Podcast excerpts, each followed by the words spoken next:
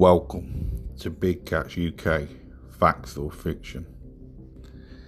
It's about quarter to eight on a summer's evening, laying on its favourite branch of its favourite tree is a big black cat.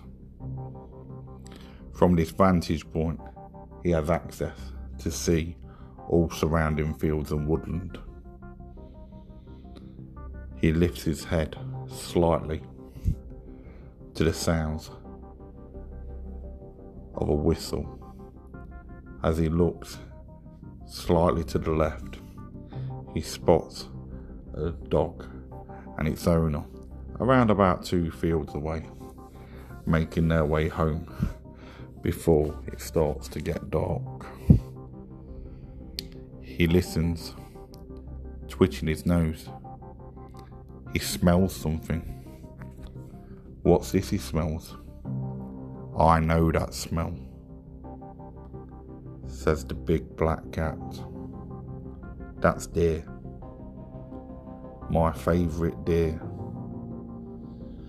As he looks into the woodlands where the smell, the scent of the deer he has picked up, he starts to hear the birds nesting down for the evening as the light starting to dim. The only question now is how do I get out of this tree without sounding off the birds? He stayed so still in this tree all day, just resting, waiting for the light to fade, watching the dog walkers, the farmers, the occasional rabbit He's not been interested, for he becomes the ultimate predator when the light starts to fade. Again, he now hears more rustling on the edge of the woodland. That deer's getting ever so close, he thinks. Mm, I can't wait to taste that deer. He slowly slips out the tree, not even making a sound, not even disturbing the birds resting. He stays close to the shadows as the light begins to fade, keeping his eye firmly locked onto the edge of that field and the edge of that woodland. If I wait here just a little while longer, this light to fade that little bit more, I'll be able to creep up. The deer won't even know what's happened. And this is the skill of these big cats. You might have been walking through a woodland, through a field, out in the countryside, and may not have even known one is sitting there watching you. You might even visit a zoo. And when you visit this zoo, you go to the leopard enclosure, and you may struggle to see that leopard inside its enclosure as they're able to just completely vanish. This is the art of the leopards and the puma. Where the leopard will be more than happy to lay in his tree watch you go by unless he's got cubs. The puma, on the other hand, he's more than likely going to stalk you.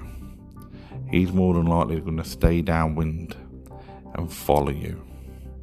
From a safe distance, weighing you up, are you prey, are you not? Could I take that dog without that person getting in my way? Is it too much risk? Should I stick to another rabbit?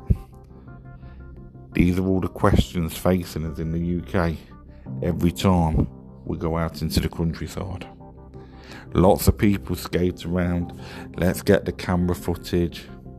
Let's get the trail cams out. Let's get the drones out, etc. etc. But if you don't know how to get into the mind of the prey that you're looking for, i.e., these big cats, then how on earth will you know where to set those cameras? And with the size of the UK, you could be setting these cameras up endlessly and never ever get that sighting you so desperately want to see. It's time to get into the minds of the big cats in the UK, learn how they think, how they move. We will be doing more podcasts on this in the future. Stay tuned to Big Cats UK. Join the Facebook group Big Cats UK, Facts or Fiction, and be ready for the website that's coming very shortly. It's time for all of our members to become investigators in their own areas. Let's see if we can get to the bottom of the sightings that are knocking on your door.